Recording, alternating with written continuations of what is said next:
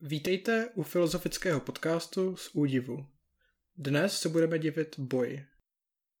Takže další politická filozofie? Ne, vůbec ne. Budeme se divit boji o štěstí. Tak se totiž jmenuje kniha asi nejdůležitějšího britského filozofa 20. století Bertranda Russella. Já jsem Hubert. A já jsem Sebastian.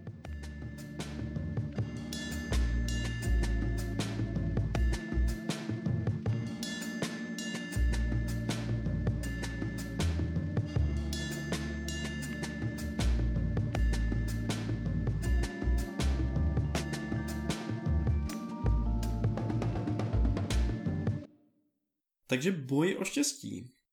Proč se podle Rasla musí o štěstí bojovat? E, není štěstí něco, co se tak nějak stane? Přece není náhoda, že pro štěstí v loterii a pro štěstí v životě máme stejné slovo. Nemůžeš ovlivnit loterii a stejně tak nemůžeš ovlivnit životní štěstí. Tak proč ten boj o štěstí? Protože když se kolem sebe podíváš, ten základní emoční stav, který lidé většinu času prožívají, je neštěstí. Zkus se ráno v tramvaji podívat kolem sebe. Moc usměvavých tváří tam asi neuvidíš. Spíš hodně zasmušilosti, apatie a nervozity.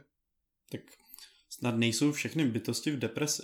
Přece i Russell viděl někdy nějakého šťastného člověka. Nebo se snad bavil jen s cyniky, pesimisty a smolaři? Russell šťastného člověka viděl a viděl jich dost protože je měl všude kolem sebe v práci. Podle Rasla je prototypem šťastného člověka vědec. Proč pro boha vědec? Proč ne CEO Apple? Slavná a úspěšná herečka? Nebo třeba syn Jeffa Bezose? Protože v osobě vědce se podle Rasla střetávají všechny klíčové vlastnosti a přístupy ke světu a ostatním, jenž člověka dělají šťastnými. Zatímco štěstí ředitele Apple je přímo uměrné akcím. Když akcie padnou, tak Tim Cook nebude pohodový kamarád, ale spíš nahněvaný pán. A pravděpodobně mu moc času na rodinu, sport nebo umění nevyzbyde. Herečce zase půjdou na nervy kritiky jejího hereckého výkonu nebo nemístné komentáře na fotku ze soukromé oslavy. No a syn Jeffa Bezose? Proč by měl být šťastnější než topenář, kterému rodiny z radostí děkují za teplo domova? Na rozdíl od topenáře nenajde si Jeffa Bezose dost možná nikdy nic, co by ho bavilo. Je jedno, že může s soukromým tryskáčem létat z Dubaje do Tokia a zpátky. Tryskáčem se pocitu bezsmyslného života nezbaví. OK. Pocit bezsmyslnosti se zdá být opakem štěstí. Ale pořád nerozumím tomu, proč zrovna vědec je ikonou šťastného člověka. Začněme třeba jeho zájmy. Jakože klíčem ke štěstí je zkoumat třeba nuance behaviorální neurobiologie u šimpanzů? Ano a ne. U behaviorálního neurobiologa nejde o to, čím přesně se zabývá. Spíš, jak by řekl Russell, jde o to, že tento zájem je projektovaný do externího světa a ne dovnitř, do nás samotných. Právě Zájem o vnější svět je jedna z pojistek proti byronickému neštěstí, pojmenovaného podle romantického básníka Byrona. A kdo je takový byronický nešťastlivec? Někdo, kdo se až příliš pohybuje ve své hlavě, zabývá se svými chybami a nedostatky. Může být přesvědčený o svém osudovém neštěstí. Neštěstí cítí jak uvnitř sebe, tak všude kolem. Byronický nešťastlivec považuje neštěstí jako nevyhnutelnou součást našeho světa. Je to někdo, kdo zkrátka příliš přemýšlí o sobě a málo jedná, hledá a zajímá se o svět mimo sebe.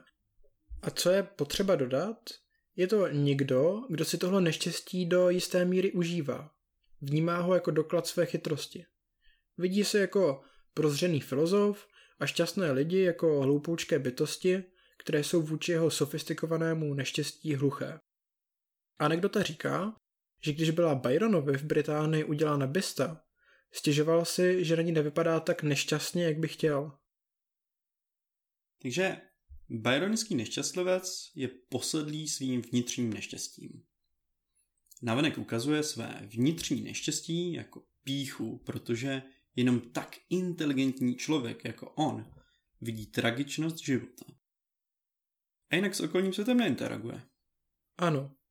Právě interakce s okolním světem nás podle Rasla vede ke štěstí. Ale to přece není nutně pravda. Vem si toho Tima Cooka.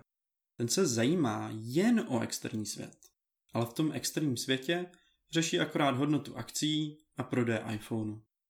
To mi nezní jako zahladěnost do sebe, i když to nemusí vést ke štěstí.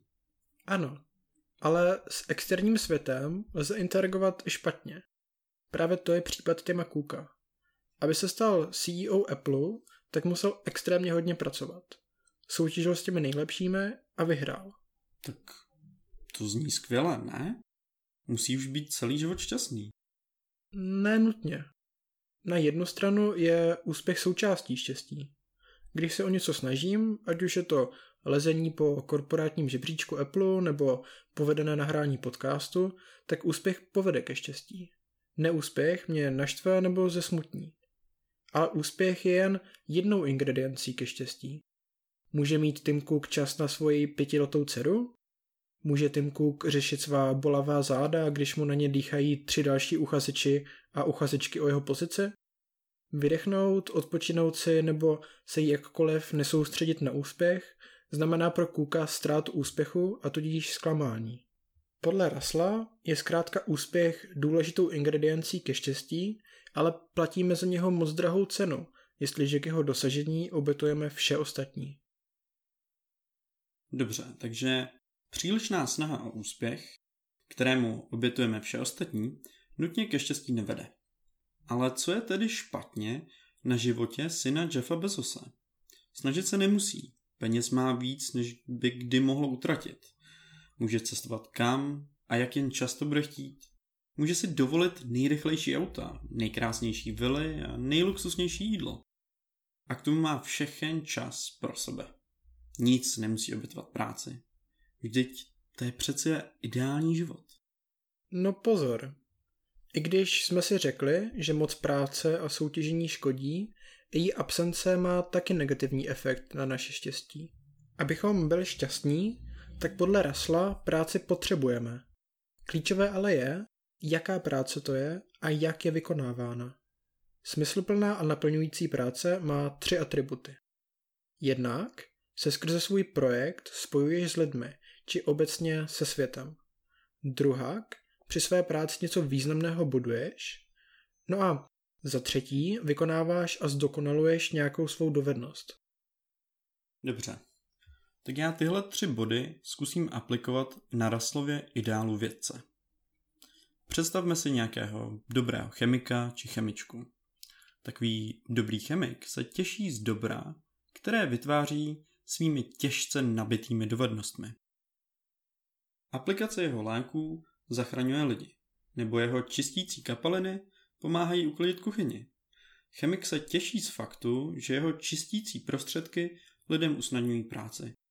A ti jsou zase chemikovi vděční. Chemik se tak spojuje s lidmi. To je ten první bod. Zároveň svou prací chemik buduje projekt. Vyvíjí nový lék nebo nové savo.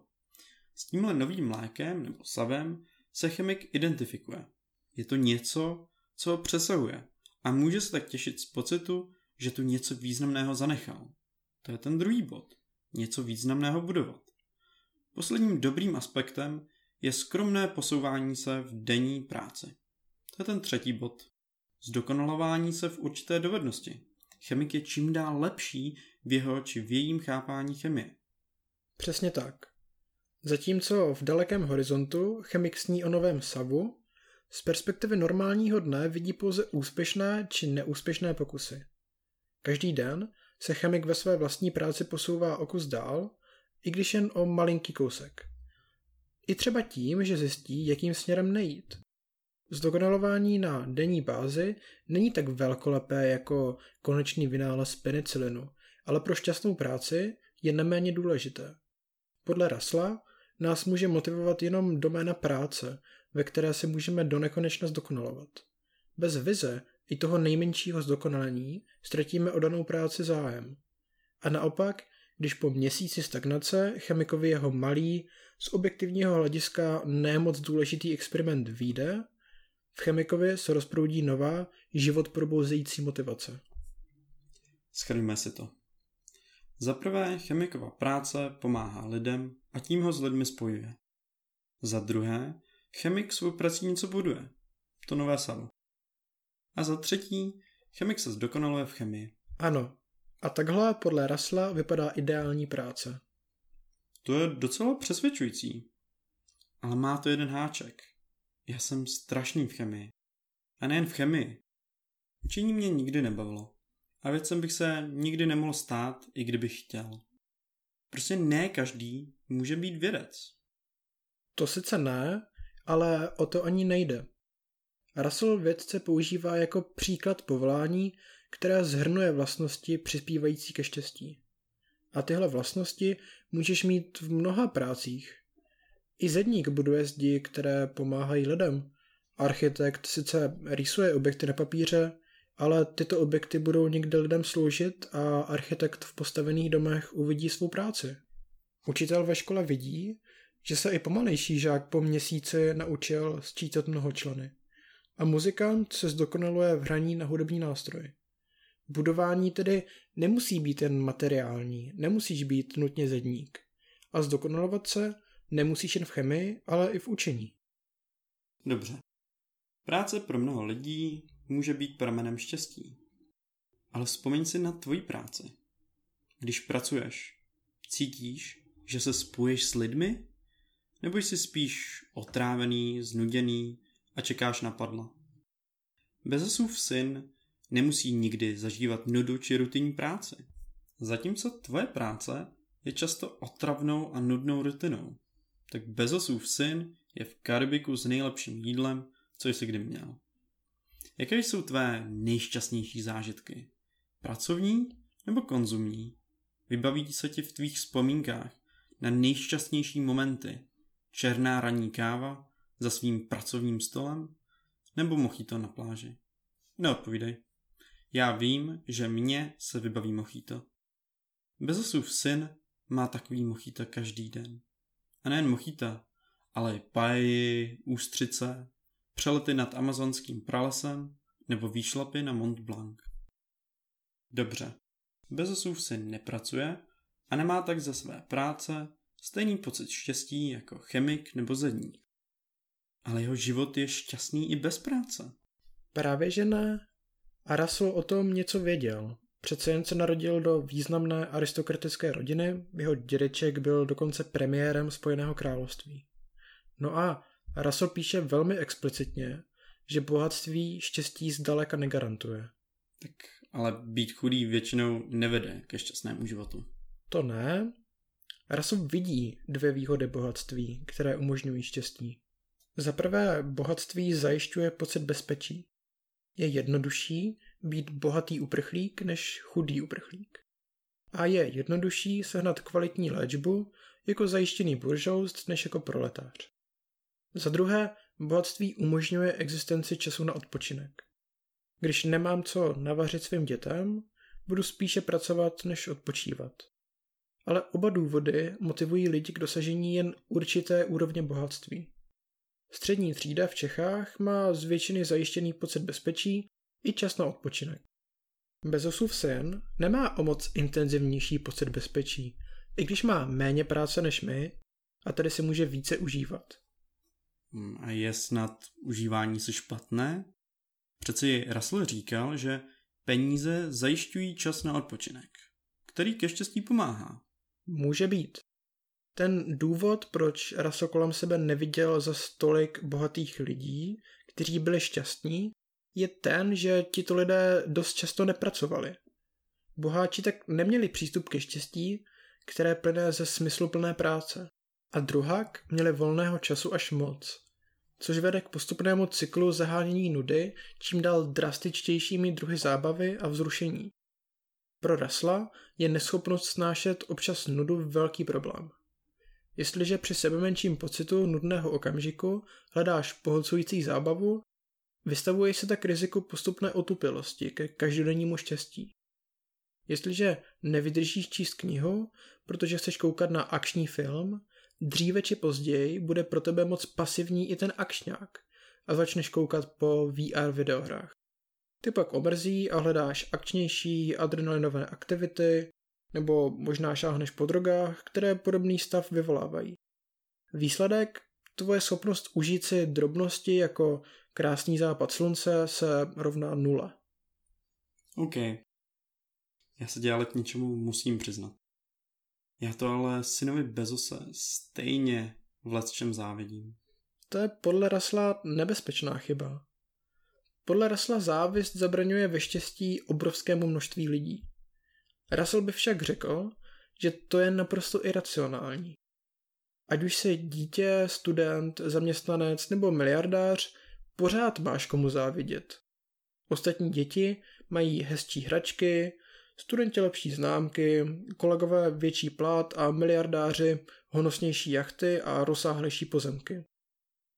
Russellova pointa je, že jakkoliv si to můžeš namlouvat, prostě neexistuje moment, kdy si řekneš tak a teď jsem dosáhl všeho, čeho jsem chtěl a jsem spoko.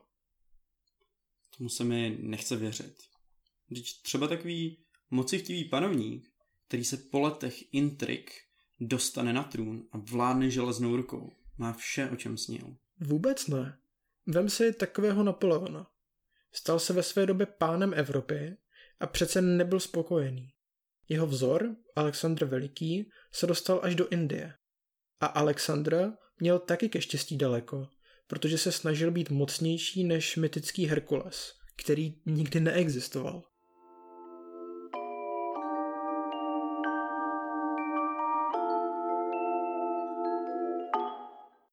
Tak si to trošku shrneme.